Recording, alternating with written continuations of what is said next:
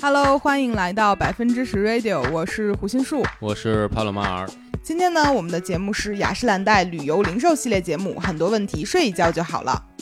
雅诗兰黛第七代小棕瓶及第五代小棕瓶眼霜，想必大家都不陌生。独家修护科技、时钟信源科技和明星修护成分绿波肽，主打的呢就是激活自我修护，仿若睡饱八小时。其实啊，对于我们成年人来说，很多问题呢睡一觉就好了。这可能也是我们在夜晚中与自己相处的一种方式，算是一种特别的自愈。如果呢，将睡觉想象成一种生活的暂停，那在某些时刻呢，我们或许会需要更长的一个暂停间隔。所以，无论是我和帕我们两个，还是身边的朋友，其实都把旅行看成了一件通过空间的改变和时间的推移共同来完成的自愈方式。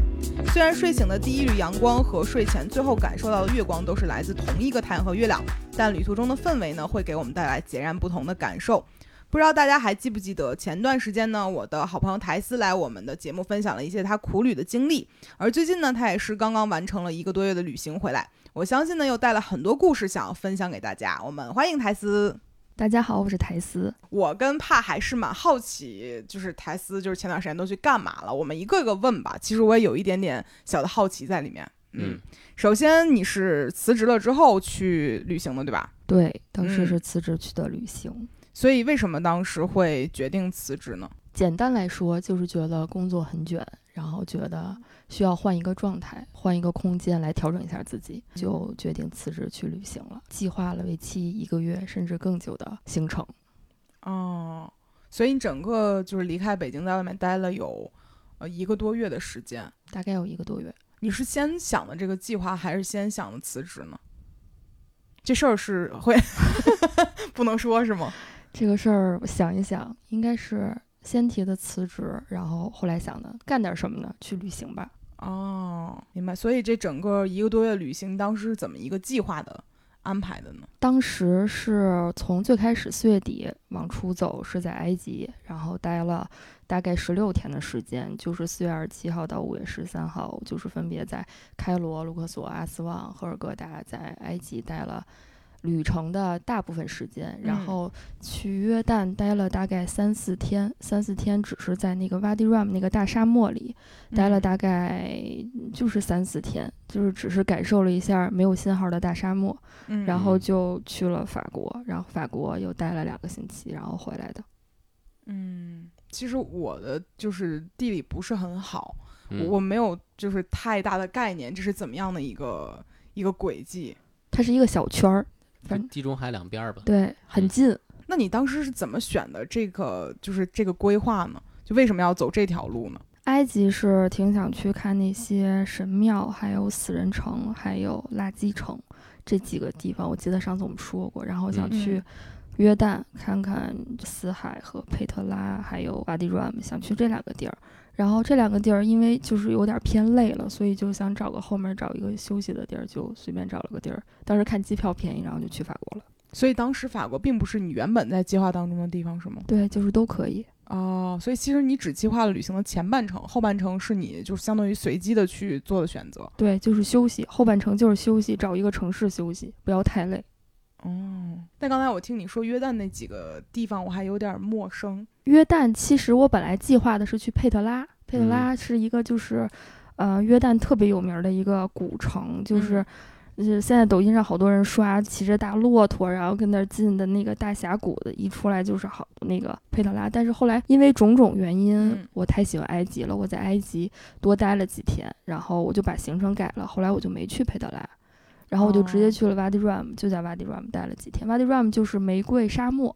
就是那边儿特别有名儿的一个大沙漠，就类似于咱们的大西北，嗯嗯叫月亮峡谷。是沙漠的颜色特别不一样吗？对，它是红色的沙漠，而且是石头的沙漠。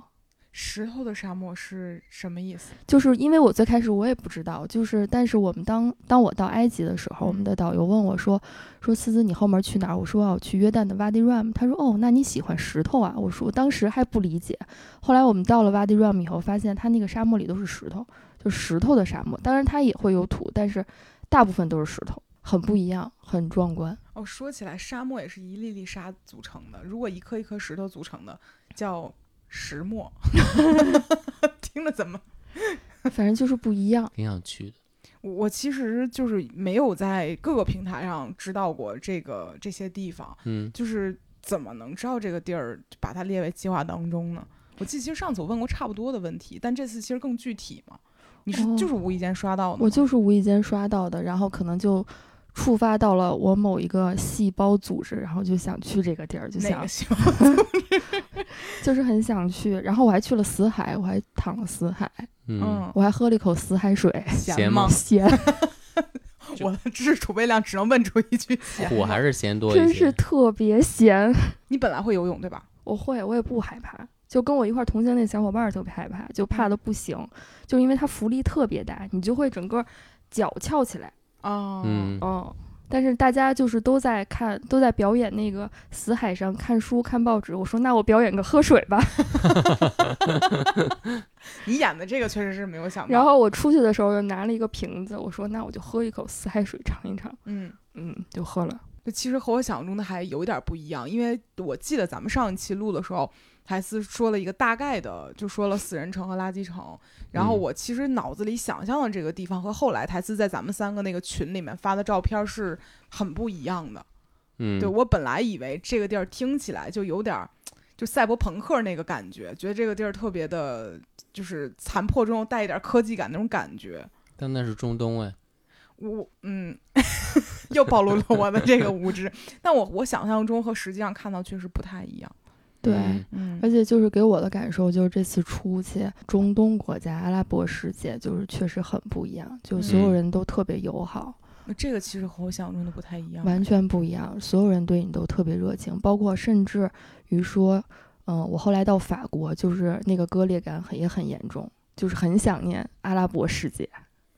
嗯，，当然就是因为埃及和约旦都是非常温和的阿拉伯国家，对，大家都特别热情，然后特别懒散，也不卷。就比如说，我要去找你买烟，嗯然后我就说帕老师，就是咱俩不认识，你是那个商店卖烟的，嗯我说帕老师，咱们俩就打招呼。正常所有人啊，不是说就是咱俩认识不认识，或者是大街上有钱人没钱人，或者什么样的人，咱俩不认识的状态下，我都会说帕老师你好，中午好，早上好。我刚刚我前两天去了去了埃及，去了开罗，我们在开罗逛了一下金字塔，金字塔很不错，我还带了几个朋友，还跟婚姻树吃了一顿拉面。哎呀，真的非常不错，那个鸽子肉也不错。好，给我来根烟吧。每个人要说这么多话吗？每个人先聊天五分钟再说正事儿。看来都不想抽烟呀、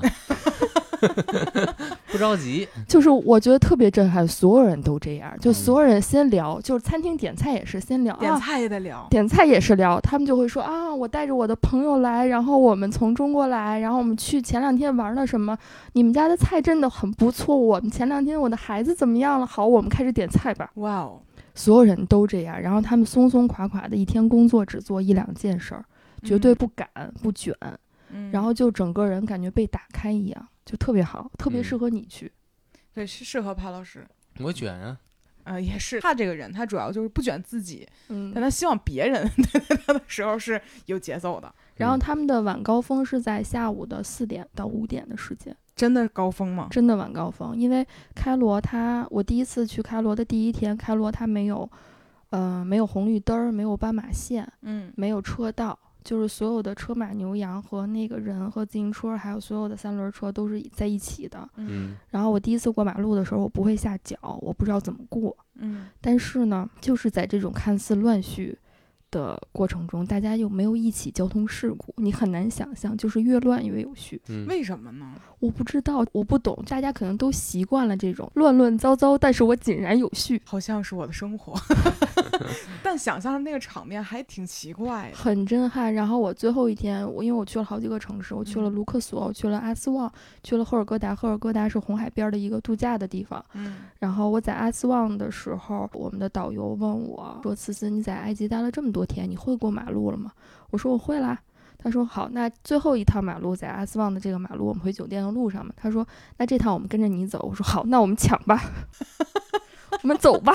这所以规则是什么呀？就是抢。没车的时候就车慢的时候就抢，没车的时候就抢，就过去。听起来和我们北京交通规则差不嗯，多，差不多，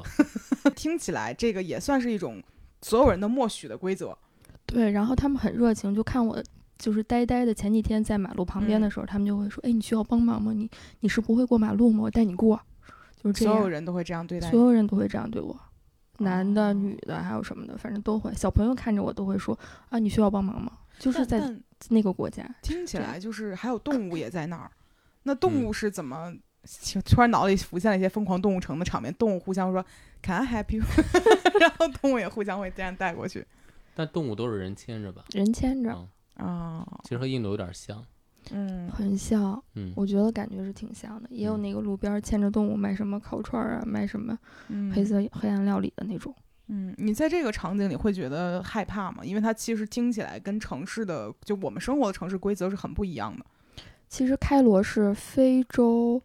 最大的城市，整个嗯非洲最大的城市，但是就是最开始的两三天，我还是稍微觉得有点乱的，乱糟糟的，就跟嗯咱们所在的生活环境不一样。嗯嗯后来第三天我就融入了， 我觉得我真是一个融入性特别强的人，嗯，嗯，对而且你在那儿收获了比想象中更多的快乐。对比我想象多多很多。有没有哪件事儿是你现在猛的一下想起来会觉得非常开心的事情？开心的事儿太多了，但是我印象很深。如果你突然让我说啊，就是我我们那个黑人司机那个小黑哥，我每次下车的时候，因为开罗比较乱嘛，嗯，他都会过来跟你说，就是我下车的时候，他都跟我说 “be careful”，然后他会这样碰你一下 “be careful”，哦，我一定要当心，因为会有确实会有乱乱的事情发生，明白。就是很认真的看着你 “be careful”，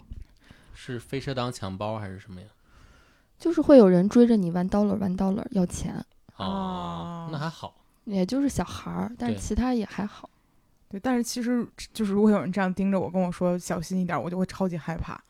哦，他是超级真诚的那种。哦， 明白，哦，明白，就反听正我有遇到过，就小孩儿要钱的时候，如果你不给，拿石头砸你的情况啊，好吓人。啊。但小石子儿了，就是或者你给他也行。嗯，嗯，但那个时候我记得你就是怕上次去的时候是真没钱了，对，真没钱了。所以他只能砸你。在哪儿啊？他去印度的时候，嗯我爸给我两张卡，就那两张卡都在印度用不了，我就我就就只能花现金，然后现金又有限。这次去完了，其实我挺想去印度的，挺想去嗯感受一下的。嗯，我觉得挺好的。但就我我其实一直都会有一种可能，女性就是会觉得去那儿会有一点点担心，这样对，会。嗯但是你要做好提前的做好准备吧，找一个靠谱的人陪着你。我们是找了一个导游，会嗯中文的导游，有一个开车的司机。嗯，那你整个状态就是你自己想去哪儿去哪儿，会有当地人陪着，就还哦可以。所以其实你是跟同伴一起约了一个导游，呃，司机全程会陪伴你们进行整个在埃及这边的旅程。对，是约哦那旦你是自己。明白，明白。嗯那确实安全很多。对，因为我自己总是会想象是我孤身一人，在一个可能看起来没有那么多城市规则的地儿，我就会非常恐惧。对，而且就是埃及，它会那种就是走着走着，它旁边就有沙漠了，走着走着就是没有没有城市了。哦，就是是其实它还是在最城最中心的城市里，但是你走着走着，你就会觉得好慌啊那种。嗯，嗯，明白，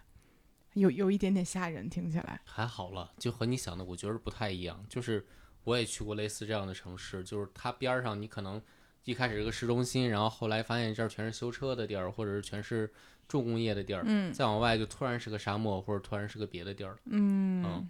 我只在游戏里面见过这种 场景。嗯但北京其实也很明显，它只是周围不是沙漠嘛，对你可能出对对了四环，突然这个地儿就是农田了，嗯，嗯其实都是一样的。对，可能就是我对突然进入一个就是完全大自然的环境，在一个我没有做好心理准备的时候，可能会有一点点震撼。嗯，嗯还有一个印象特别深的事儿，就是埃及跟北京最大的不一样，就是他们那边儿说是三 G，但是是二 G 的网络。小一的网啊络，就是我最开始几天都非常不适应，就连只你都不适应了，只能发字儿，你知道吗？ 就是图都转不出去，然后我就字儿可能都转半天。嗯然后我特别想跟你们分享，比如说几个图，我记得我在阿布辛贝给你们发了几张图，特别震撼。然后帕老师还跟我说说说不要看这个，说这个纪录片上能看。你知道我那个那张图转了一个小 时，你看你这对人家的努力一点没儿有不尊，重。我我我问的，他没往下接。啊我说旁边那个 ins 上看的好像不是这些，然后， 但但感觉如果连因为台斯已经是我生活中最不在乎网络速度的人了，因为他就嗯不怎么上网，然后连他都会说这东西慢。对，就是埃及所有的地方的网络都特别慢，以至于我到什么份儿上，以至于我回北京的第一天，就是拍了一张照片儿给我的朋友跟我的小伙伴儿发过去以后，我说我操，太快了，不适应。嗯，嗯，能想象哎，但感觉嗯在那儿我就会急死了，可能。就是它真的会转半天，一个小字儿，比如你发一句长话，它就会嗯转、转好久，嗯，嗯，那你在在印度其实好很多，印度的网很好，更想去印度了。就感觉你天天给人往那地儿没有，因薅。为他们数那个啥科技很发达，哦啊就是他们程序员很多，确实，确嗯实。对，那其实我会比较好奇，因为刚才说到了很多都是，呃，你在城市里的感受。这一次出去跟大自然有什么样的互动？因为我最近也跟帕一起去了几个地方嘛，嗯我就感觉在不同的城市醒来，比如看到日出和日落的时候，是哎心里感觉还挺不一样的，和我在嗯北京的时候看到的是不一样的。所以我想知道你有没有就是比较印象深的日出或者日落，或者就是这种感受。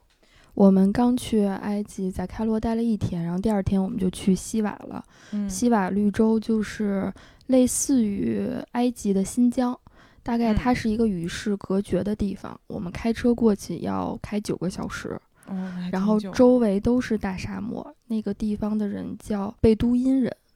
居嗯多，就是少数民族啦。嗯它周围都因为都是荒漠，都是沙漠，所以跟外面的接触很少，嗯而且禁止跟外面通婚，所以大家就是很淳朴的在这一个小地方就是生活。嗯这个地方叫西瓦，嗯然后后是一个还没有被开发的、非常商业化的一个很很淳朴的一个村庄、嗯一个地方。然后第二天我们就去了这儿，然后我们在这儿待了大概三晚四天，就是嗯住了、住了三天。嗯然后我们其中有一天去那个 Fitness Island，它一个看日落的一个山头公园儿哇哦，然后去去看了一个日落。那天就是日落时间是五点多日落，嗯然后我们三点多就去了，然后看发现大家都满了，就所有的人就是慢到那个份儿上，就是可能五点多日落，两三点就有人在那儿坐着，冲着太阳就跟那儿呆着发呆，然后看日落，就是看着晒着太阳，然后有的人有的埃及人就特别松在那儿，喝着红茶，抽着烟，然后聊着天儿，嗯然后后我们的那几个就是跟陪着我们那两个埃及人到了那儿就开始聊，哎呀，这个是泰斯，他从中国来的，怎么样怎么样的。你把点菜他之前他都是说了一对遍，他是做什么的，然后把我就是家底儿又介绍了一遍，说嗯他是做什么什么什么的，他怎么样，他怎么样，他今年多少岁，然后他跟着我们玩了几天，我们后面几天又怎么玩，又聊了一遍，嗯嗯嗯就非常的快乐。然后看那个日落，就是因为你就是完全没有特别聒噪的一个状态，你就是看着太阳就是落落下来，嗯就感觉每一秒都好慢，就是好舒适，而且很治愈。嗯，其实刚才台词描述这个场景，让我想起来，我跟帕四月份的时候去甲米，嗯然后当时是我们住在莱利海滩上，它其实也是不能说与世隔隔绝吧，但是你只能坐船来到那个地方。然后当时我们也是有一天晚上，呃，傍晚的时候，嗯，然后想说我们也来这儿看一次日落吧，然后就发现，嗯，很多人会拿一个浴巾或呃或者是一个垫子，野餐垫儿那种，嗯，然后铺到那个已经退潮的那个沙滩上面，还有点湿，坐在那儿。然后由于泰国卖那个什么 mango shake 呀，然后什么各种各样的就是 shake 都很便宜，然后基本上每一个人都拿着一杯，然后坐在那里，还有酒了，啊，对对嗯对。然后还有，比如也是就是抽着烟啊，然后喝着酒啊，然后就看着那个海面，因为太阳就在那个方向。嗯，其实我没有直接看到太阳，因为云还比较厚当时，嗯，但是你能感觉天色是逐渐变成粉色、然后紫色，对然后是深蓝色，然后慢慢的就这样，就是一点点的变深。嗯，那也是我第一次见到说所有人一起坐在一个地方，也不怎么说话，很安静，只有嗯那个海浪打过来推下去，打过来推下去的那样的一个场景，我还是挺挺震撼的。嗯嗯对，就是看着太阳，就是慢慢的落下来，然后它变成了黄的、红的，就是那种慢慢的落、嗯落下来的感觉，其实挺治愈的。而且大家都非常的聊天的时候，就是发自内心的那种淳朴和微笑，就是你你在这种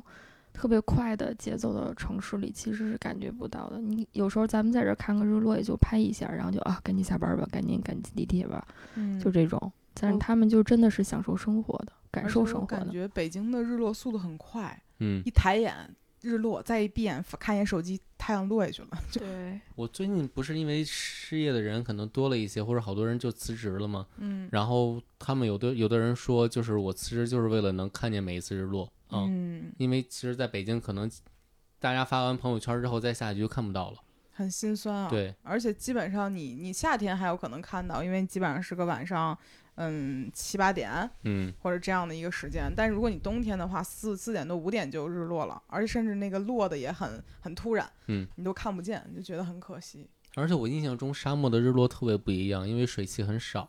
它的颜哦色和它的大小，我觉得都会大一些。你说太阳是吧？对，嗯，然有机后会你们去那个约旦的那个 Wadi Rum 去看日落，它那个整个天上都是紫的，嗯，特别特别美，特别特别美。哦，我印象中在沙漠看到的日落都是特别紫，整个天都是紫色的。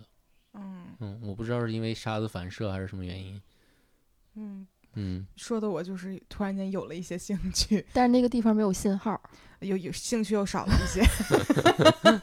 就就是感觉哎呀，就是一旦被灌到了四 G 五 G 这个时代，你想到说把我扔到一个没有信号的地儿，我就会有点紧张。它也嗯不是说完全没有信号，它就是比如说在一个公共的地方，嗯比如它在这个公园十十公里内的，就是所有的沙漠里，但是有一个棚子有信号，你就得去那个棚子里去啊，上网去，明大白概就那明白意思。嗯，明白。那比如说日落过后呢，就是你你就相当于很就已经进入到了一个晚上的时间，嗯你们的娱乐活动是什么样子的？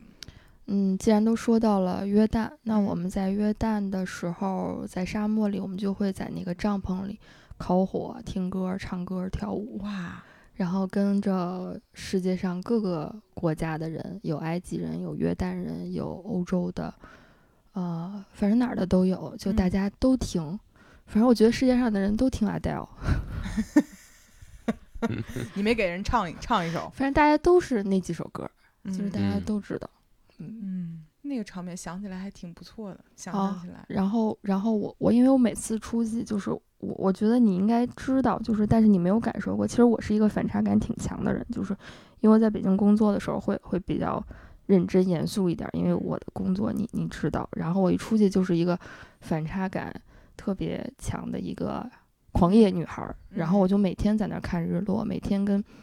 嗯，就是本地人聊天儿，然后我会尝试他们当地的水烟，然后我每天就跟那儿抽水烟，然后抽的晕晕乎乎的去睡觉，就感觉好好好松啊。嗯。因为台斯的 ins 和他的我见到的他的状态是完全不一样的。台嗯斯的衣柜里面很规矩、很整齐、很就那么几个色儿，嗯，造型上也都是差不多。但是台斯在 ins 上面，比如他穿着泳衣拍的照片，我就很震撼，因为确实生活中他也不会穿着泳衣到大街上来，但嗯是你就觉得哦，他这一面还挺不一样的。嗯嗯，所以就是你刚才说到像，呃，晚上的时候你们会一起聚会啊什么之类这些事儿，你你感觉在就是这个地方睡觉有什么不一样的感受吗？就我先分享一下我自己的，我会觉得可能我在不同的城市的睡眠感受还差挺多的。是，嗯，我不知道跟什么经度、纬度啊、干湿度啊这些东西有没有关系，但有些地方我会明显觉得我在这儿睡睡一觉很舒服，有的地儿我可能会觉得不是很舒适这种。而且呢，我现在睡前习惯了，必须得做好护肤，不然总觉得缺点儿什么。像雅诗兰黛的小棕瓶精华呢，我就很喜欢，每晚睡前呢把它涂抹在脸上，肤感非常好。而且呢，它含有绿波肽，主打呢就是个夜间修护。有了它，这样睡一觉，我觉得才是真的舒服。那你们呢？嗯，我不会，我倒是在哪儿都睡得还行， 嗯，就倒头就睡，可能是白天累了。怕呢？我是差别挺大的，嗯嗯，而且我会觉着好多地方的噪音其实会让我睡得更好。嗯，比如呢？比如我们在雄野古道的时候，就是鸟叫特别明显，啊，啊对，而且我印象中就是早上起来大概四点钟会有一种神奇的，就特别标准的一种鸟叫一定会出现，怎然么后叫来着？我学不上来了，就特别复杂，就是你觉得这鸟儿他妈在唱 歌， 哦，我想起来了，就那个鸟啊，对，就特别一听就复不杂是一北个京的鸟鸟叫，儿，它有点北京饶，没有有点饶舌那个气质在里面。嗯嗯嗯不是北京的。对，而且你越说你还叫，它就还给你叫，就嗯感觉是一个特别会。一个 rap 说唱歌手吧，可能在森林中也是。 然后早上起来也会听到大概七八种或者更多的鸟叫，嗯就是更多种类的鸟叫在那儿叫，嗯呃，然后还有蝉鸣，还有蟋蟀的声音，就特别的好。然后我会睡得特别的舒服。嗯虽然那一天感觉就是徒步特别累嘛，嗯，但真的感觉到睡完之后就就轻松了，然后就可以第二天完整的去去上路。对，其实嗯我们现在会觉得说噪音这个事儿分什么噪音，感觉城市里面的噪音确实让人睡不好，但是大自然里的声儿就很舒服。对、嗯我印象挺深，我当时在西瓦的时候，嗯就是一睁眼，因为它是非洲的一个非洲的埃呃非洲的那个新疆嘛，嗯然后就是虫鸣、鸟叫，然后狗叫，反正乱七八糟的叫声，反正就是我觉得我就是一个原始人类， 就是动物声儿啊，我就是嗯原始死， 嗯，就是那种感觉确实挺好的。对，我记得以前上一次录的时候，还是我之前跟你聊的，我忘了，我说我特别害怕听见这些声音，嗯，然后最近几次呢，我就是好像不太害怕了，嗯，我甚至有点期待这些声音，会让我觉得另外一种安全。觉得特别舒服，因为嗯我刚开始就到一个地儿的时候，包括到西瓦的时候，也会觉得稍微有点怕怕的，会不会就是周围不安全呀、毕竟嗯是挺远的，又没人知道。但后来发现，我当地人其实都特别的淳朴，就是你没有想象过的那种，因为可能跟他们的经济还没有发展开有关系。嗯嗯嗯，明白。其实让我想起来，就是我记得我跟帕住在莱利的那几天，嗯，就是我去泰国那一次，正好赶上就是我跟我爸吵架，你们都知道那段时间还挺挺心里不痛快的。然后我其实脑子里就会不断的闪回一些争执的片段，然后会有一些反复，就人吵架没吵好的时候呢，自己就给自己顺一遍口条，再来一遍这种。所以那几天我脑子里总是会就是乱的想这些事儿。然后当时我们住在那个呃莱利海滩的那个酒店，它门口会呃有猴子路过。就是当地的猴儿，嗯它也不一定一定会来，但可能有的时候它就会找你。然后那几天我就是心情状态不是很好的时候，我开开那个门，一下子早上起来的时候，看见对面的那个屋檐上有一只猴儿，然后我突然心情就变好了。就前一天晚上睡觉的时候，脑子里总是会睡觉之前过那些事儿，全都消失了。嗯然后我就觉得，好像在旅行当中，你就是睁眼之后见到一些全新的，然后呃意料之外的一些有意思的东西的时候，真的能够帮你去呃遗忘掉一些你正在焦虑的事情，呃嗯我觉得是有的。所以就像咱们说说睡一觉就好了，我觉得在旅行中睡一觉好的更快，好的更多，反而就是觉得是有一些魔力在的。是嗯让我想起来，就是我们在熊野古道第一天不是没晚饭了吗？ 然后我就跟红玉树说：“我们睡觉吧，早睡。你真是有那脸， 但那次确实也是睡一觉就”好了，那确实，因为在你怎么机会场。没有晚饭了呢？哎呦，这个就得说的说到这儿 了。哎，我你们没是听我们那期播客，对，就是因为这个男的特别自信，他说哦我们啊、去那儿人都有饭，结果那儿啊人家没饭，而且哦还是人提前带我们去买了一次，他以为是给我们买零食的机哦会，人家其实是买晚饭的。主要就是赖他，就如果对这段感兴趣的朋友，可以去听听我们雄伟古道那一期。嗯但总之就是这男的他不要脸， 还有脸 Q 这个事儿 呢，哎，是哦哎吧？？早睡，睡着了不 饿。哎，睡一觉什么都 好，学了。到了。嗯，对呀、对，所以就是你，你觉得这一趟一个多月的旅行过程中，有哪些时刻你觉得你自己的生活好像就跟被修复了一样？因为你也是因为辞职啊，还有家里就是可能有各种各样的事情，有一点点焦虑情绪出去的。嗯你觉得哪些时刻有最好的修复效果吗？嗯，有很多很多的时刻，嗯我觉得都是跟当地埃及人的热情、友好、淳朴有关系，被他们就是埃阿拉伯世界的人的这种状态有打开。包括说我第一次就是刚到埃及的时候，刚到开罗的时候，我们那个中文导游。他中文特别好，他见我的第一句话是“斯斯累卜他是埃及本地人”，，埃埃及人。但他中文很好，他说“斯斯累卜咋还有口音 呢？咋回事？跟哪儿学的是？”，就感觉有人说马上要，嗯，就是我我带你去逛大石栏儿一样那种感 觉。啊，在这里刻表不叫大栅栏，叫大石烂儿。就是我觉得震撼震撼到我了。然后包括后来我们就是吃完饭，然后去尼罗河边儿溜达溜达，然后在尼罗河边儿看日落，嗯然后在尼罗河边儿吃饭啊什么的，都会觉得我好治愈，整个人就是被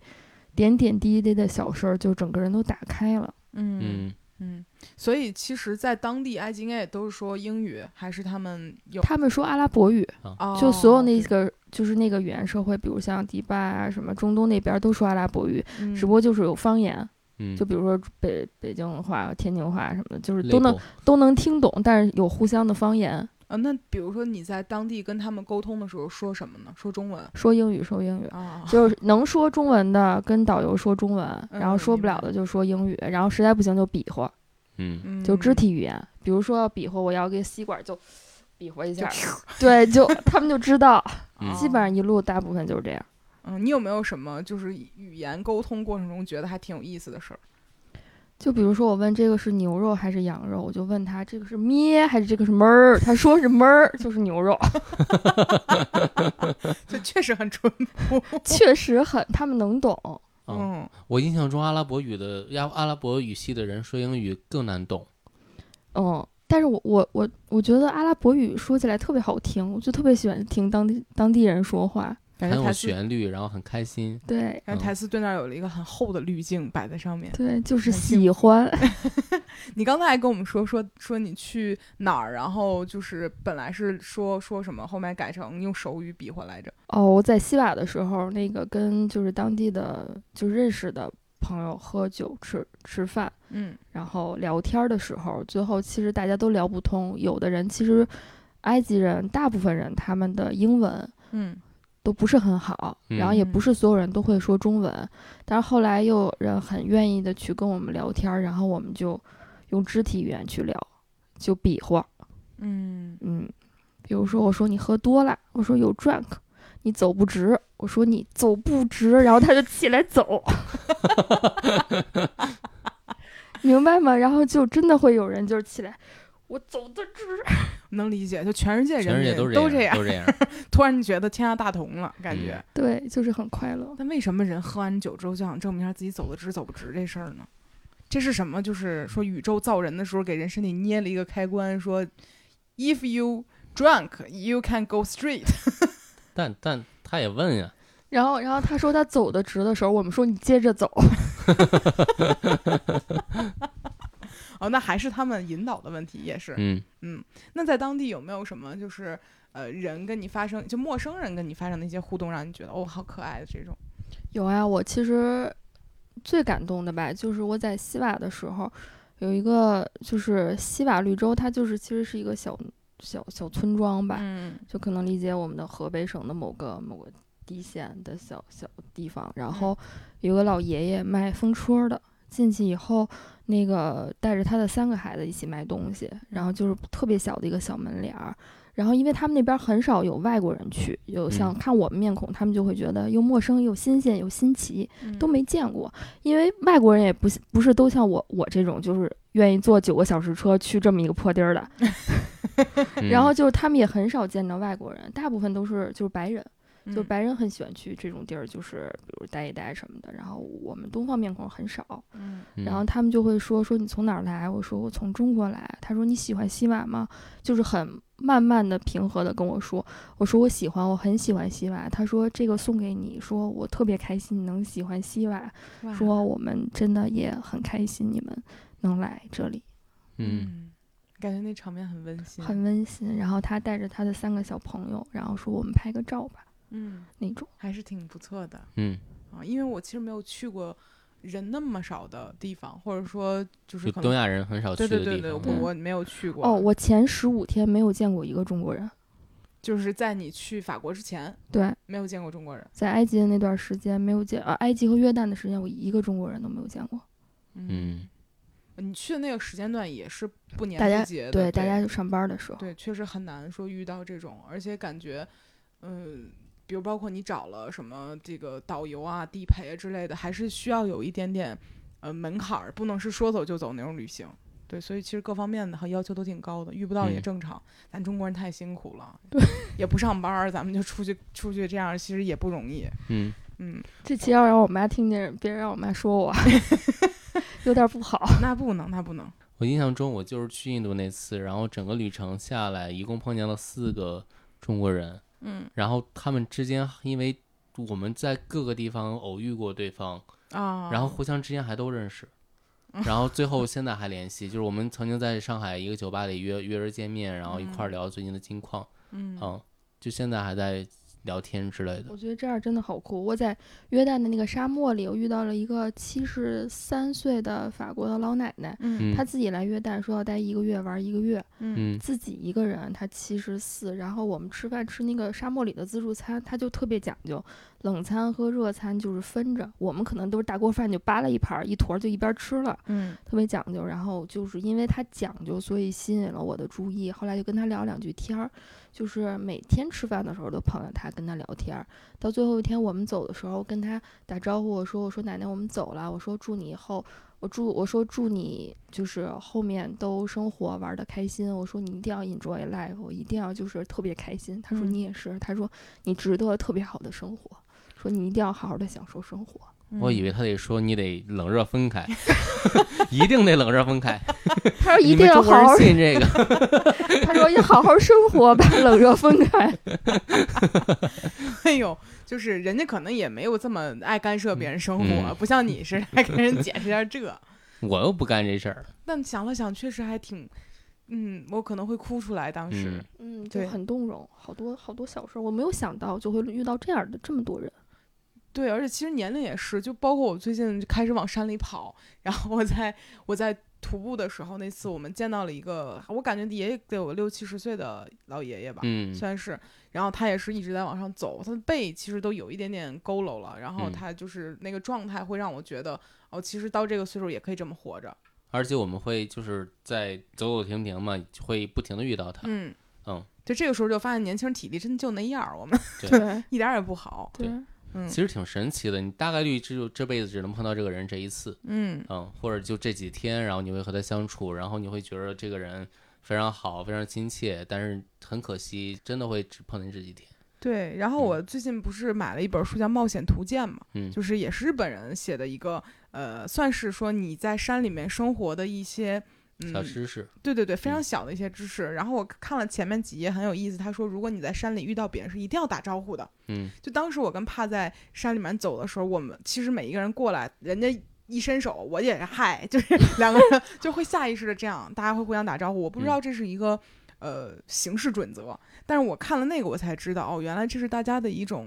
就是交友方式，或者说礼貌吧，算是。我觉得每一个这种东西都会有自己的就是礼仪在，就比如说你在摩旅的过程中，你遇嗯到骑摩托车的，你会 say hi，然后你骑自行车、骑公路车走过很远的路，嗯然后大家也会就是就下意识打个招呼，嗯，嗯，就是同路人的概念嘛，对算是而且我对觉得会一定会相互帮助的，比如你车胎坏了，他一定会停下来帮你，是。嗯嗯，就还挺挺让我觉得不好不可思议的，因为我之前从来没没有过这样的经历嘛。嗯嗯，对我也觉得，就是我刚开始前三天的时候，我也不是这样的，嗯后面我就完全被就是埃及社会打开了。后来就嗯到每一个地方，我也跟人 say hello，我也开始跟人聊，嗯嗯，然后每个地方每个人就聊，先聊半天，然后他慢慢地再把菜单什么拿过来再干事儿，真的节奏很慢，真的嗯很慢。就我感觉，如果我不在那个氛围里，我听到这个事儿，我会有点着急，有点冒火。对我第一天去一个中国餐馆吃饭的时候，那个还是我们那个旅行社，就是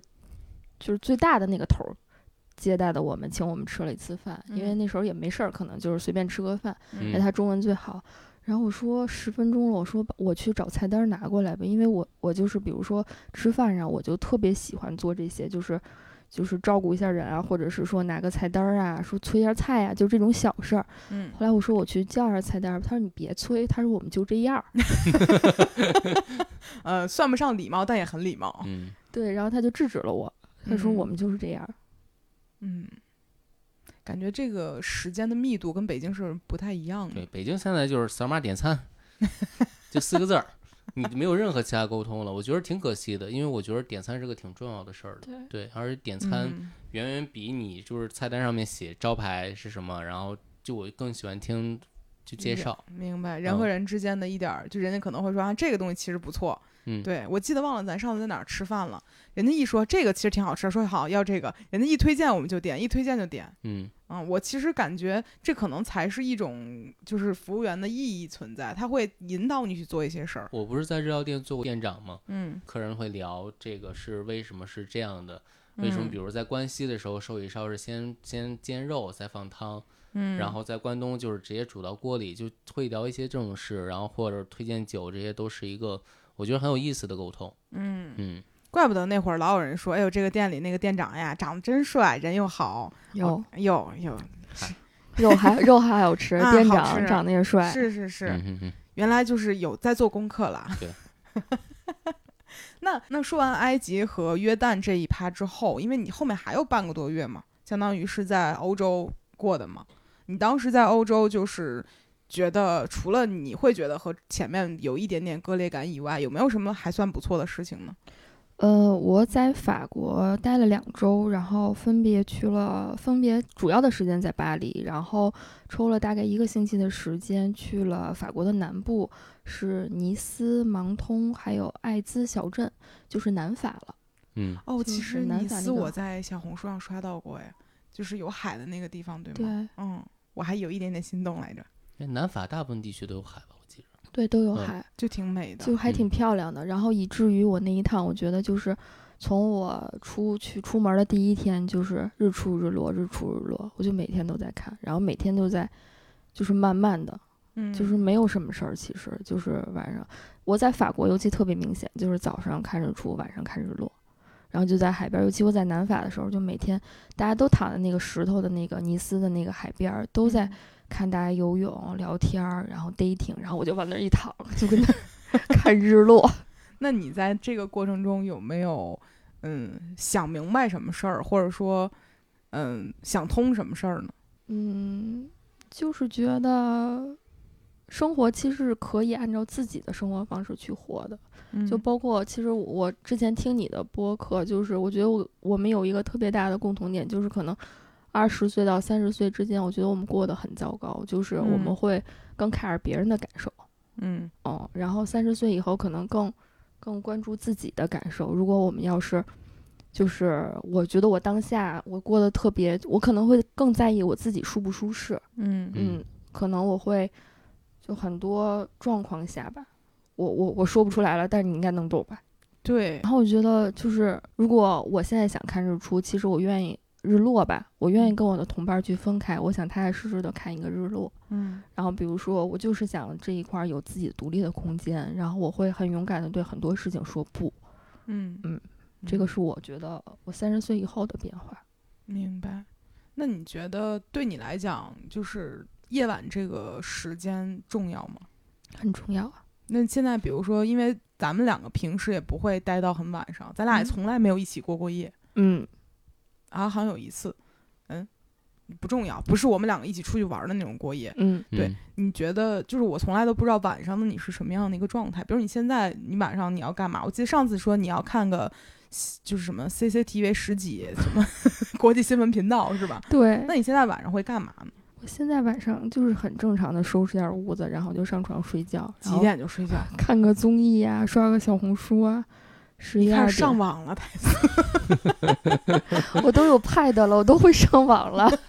就是没信号了一个月，让他学会了上网。 发现还是需要这东西。嗯以前就是太唾手可得了，所以就不在乎。对对，嗯就是这点也很重要。就是以前觉得，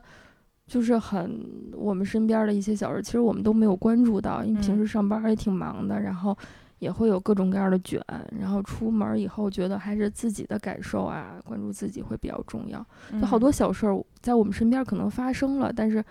就是北京中国的这个社会状态下，我们可能不会太 care。就比如说一个特别好看的日落，我们顶多就是过桥的时候拍一下，我们就走开了。但是我们嗯在那个生活状态下，我们就会感受到很多很多很美好、很治愈的时刻。那现在像你，比如说你在旅行中的晚上会有什么仪式感吗？或者说你在家里面的晚上会有什么仪式感吗？会有什么不一样的地方吗？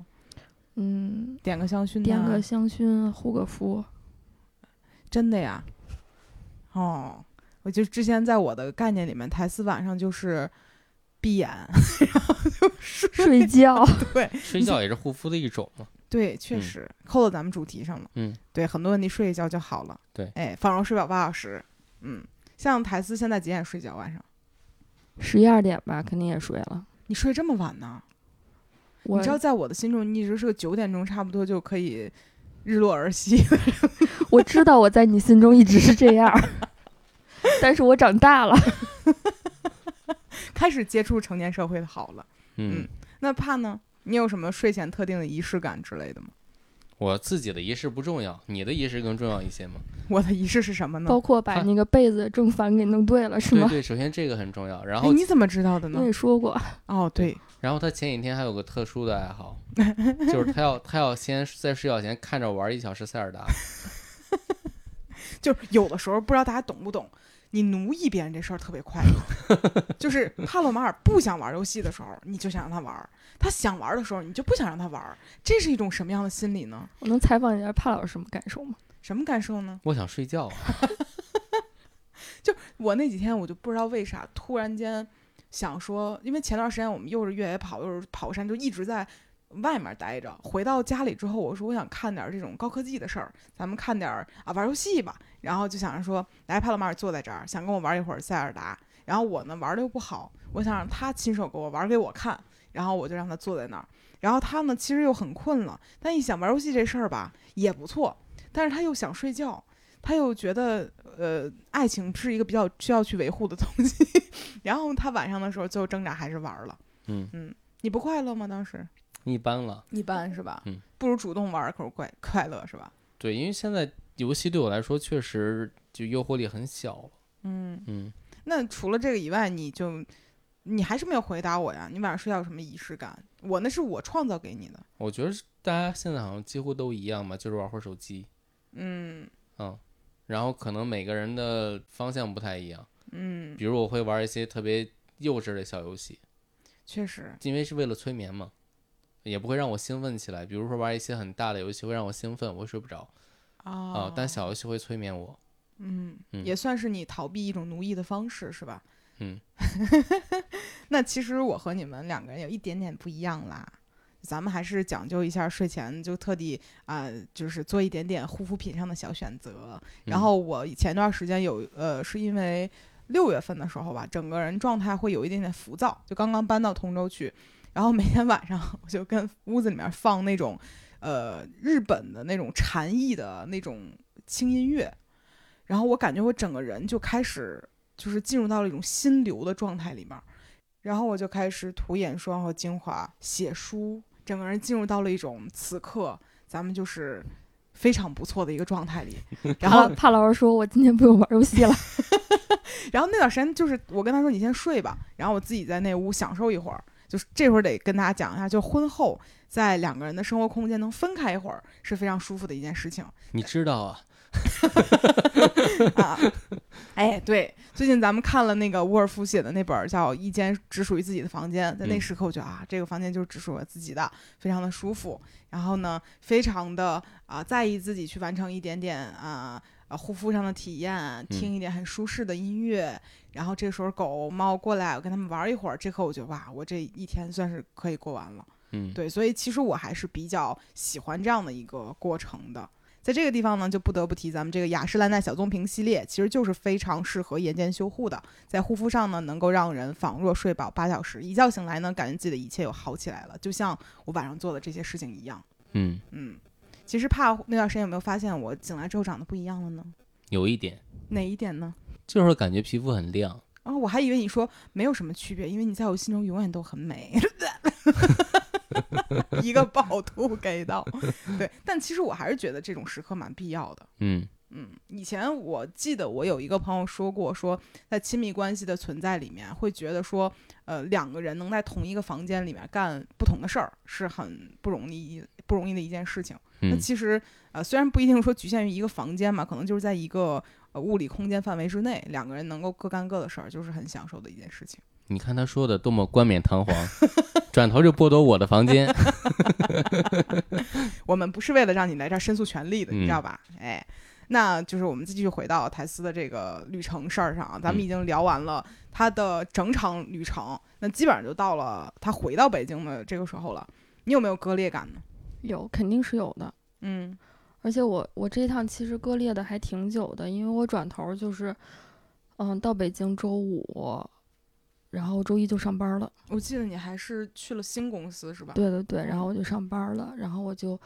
然后我我觉得我是那种就是你你你知道我的，你从小认识我，我就是那种笨笨人有笨的活法儿，因为人在那个状态下很松，然后脑子我就特别怕秀逗了，然后我在离开法国的前一个星期，嗯因为法国上厕所是要，就是不是说每个餐厅或者每个地方都让你上厕所，你要在他那买东西，然嗯后他告诉你一个厕所密码儿，然后我就嗯回来的前一个星期，每天早上刷牙的时候背第前一天的厕所密码儿， 我就不想让自己脑袋秀逗掉，我说我一定要动起来。咱动起来有很多种方法，为什么要 记厕所密码儿？然后你就在脑里把前一天都过了一遍。对，然后每天就背一下，嗯，嗯，然后反正周一就上班了，就是反正是有一些割裂感，但是这次割裂的时间还挺长的，可能得有一个月，一个多月。哦，那是挺长的。 嗯，虽然我每一次从外面玩回来，我想啊，我要回北京了。其实回来一个礼拜，我怎么也就就适应了吧，就是被迫让自己适应了。一般特回别来我们这次从日本回来，不是因为太累了吗？对，就是这一次是帕老师难得说出去玩完之后回来说，我觉得现在回北京也未尝不是一个好的选择。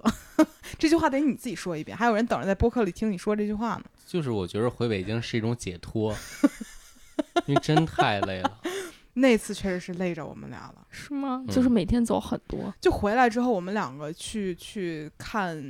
呃，算是就是这按摩针灸这种，嗯，，对。然后人家捏了一下我们的腿，说：“你们俩干嘛去了？”就是这个腿已经硬了， 嗯，整个两个腿跟灌了铅一样。每真天正要一样走灌多久啊？久倒还好吧，我们当时就是一天走十几公里、二十公里这样，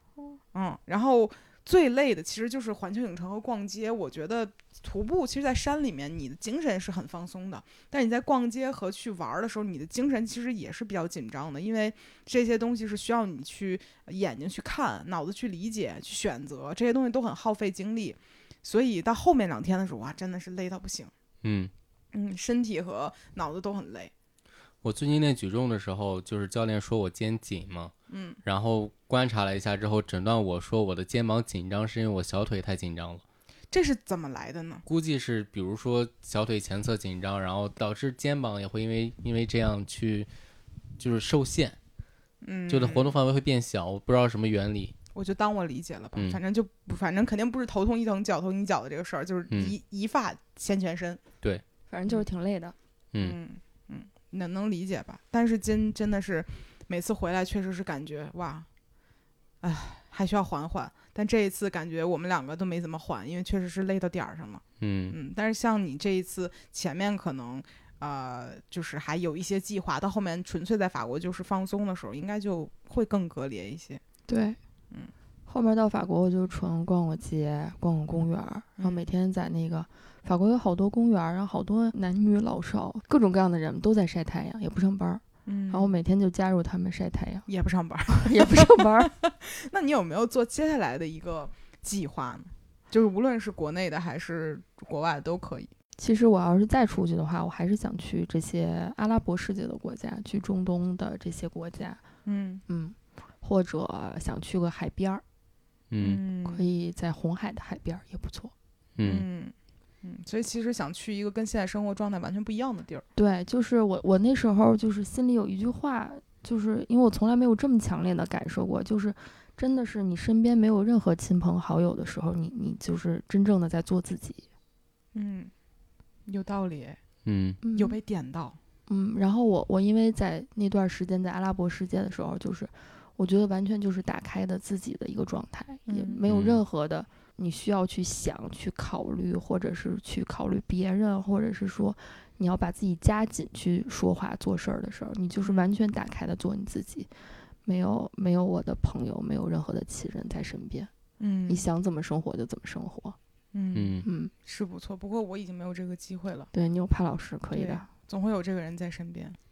但我觉着，我记着去阿拉伯世界一定要考虑斋月的事情。对，一定要考虑斋月。我是嗯斋月过了以后第三天去的，嗯因为斋月它不是说光就是白天不能吃饭的问题，就是这点儿也是当地人跟我讲的特别有趣，就是他们是白天不能吃饭，嗯这个是大家都知道的，是因为他们这个节，嗯他们只能晚上吃饭。嗯但是当地人跟我说的，说思思你要再来的话，你要避开斋月，因为大家都不能吃饭，都平时要抽烟的不能抽烟，要喝酒的不能喝酒，不是，比如要喝饮料，想喝什么不能喝什么嗯，的人，大家情绪脾气都很不 好，嗯都在戒断期。对，大家都对很烦，都很烦躁。嗯而且我觉得那时候去阿拉伯世界会特别的庄严，就每个人真的非常严肃。嗯对嗯那可能确实因为心情不好嘛。呃，还有一些宗教的原因，就是会特别严肃。对，所以一定要避嗯开斋月。那台次去的时候，应该刚好是大家最开心的时候，因为刚刚可以开始吃这对，些刚东西。刚开始开斋月过了以后，就大家嗯很很欢乐的状态。嗯，嗯，那不错。嗯，那怕有什么想去的地方吗？我还是更想去一些就是野外的地儿。咱们下次咱们搞一趟，想去个山啊、湖啊海啊这种是吗？呃，我其实都行，我其实对没有什么特别的喜好了，已经。就离开城市就可以。对，嗯，然后我其实最近有一个比较想去的地方，嗯因为就是前段时间花花、春生他们不是去了万宁那边，嗯就是去冲浪嘛。然后我跟帕其实这两年密集的在尝试各种各样的户外运动，嗯我们两个唯独还没有尝试的就是冲浪。嗯对这个事儿，其实在我心里还算是一个挺。嗯，挺期待的事情，因为我看到一些走板儿的视频啊，包括呃一些就是就反正就很有意思吧，觉得而对且冲浪男的都长我这样。就帕老师长了一个黝黑的皮肤、健壮的身体和长发，感觉特别像在万宁里面已经冲了很久浪的人。对，而且我当时刚练 CF 的时候，就有人问我你是喜欢冲浪吗？因为就真的是冲浪人都这样。对，呃，嗯但是帕老师属于给自己贴金了，因为嗯他自己并不会。 然后，但是其实这已经算是我心里挺期待的一个事情了。嗯然后，包括咱们认识小豪嘛，他其实也是在万宁租了房子，嗯，然后在那边就是每天冲浪。加跳伞。对对对，就给我一种好像这是一种，嗯，也算是一种避世的方式，就还挺不错的。所以我嗯今年有一点点想去海南，对，想去那儿就是冲一次浪，感觉很酷。然后其实只要海南有免税店嘛，然后我之前就会觉得说每一次得出国去趟免税店会有点麻烦，然后去海南也可以逛逛免税店，买买东西，在免税店里也可以购买咱们这个雅诗兰黛的旅游零售免税专享套装，是吧？其实也是一个很划算、很开心的事情。嗯，对，其实还真的是蛮想去的。你想去不？还行，嗯，学学冲浪吧，你而不且能，省了美黑的钱。你也不能让你自己的这个整个 shape 就是是个谎言，但对是吧？他们说那个冲浪劲儿挺大的，胡云树会不会哭啊？会呀、会啊，但这是我的乐趣。哦，嗯对，就和逼他比我玩游戏一样。哦你可以转头去免税店给我买个礼物，然后帮嗯我擦干我的泪水。行，那好了，我们本期节目到这里就差不多了。嗯最后呢，我们再介绍一下，这一期呢是雅诗兰黛旅游零售很多问题睡一觉就好了系列节目之一。我们呢也为收听播客的朋友们准备了一份小礼物，大家在小宇宙的评论区多多互动。我们将会在评论区呢抽两位幸运的朋友，每人获取一份雅诗兰黛特润修护精华眼霜正装的十五毫升。那社会节奏愈发紧凑，工作和生活愈发边界模糊的当下，似乎只有到夜深人静，我们才终于有了属于自己的时间，伴着夜深好好的睡一觉，也似乎成为了成年人共识的高效自愈方式。雅诗兰黛旅游零售邀请三家播客徜徉夜间自我修护之旅，一起睡饱吧。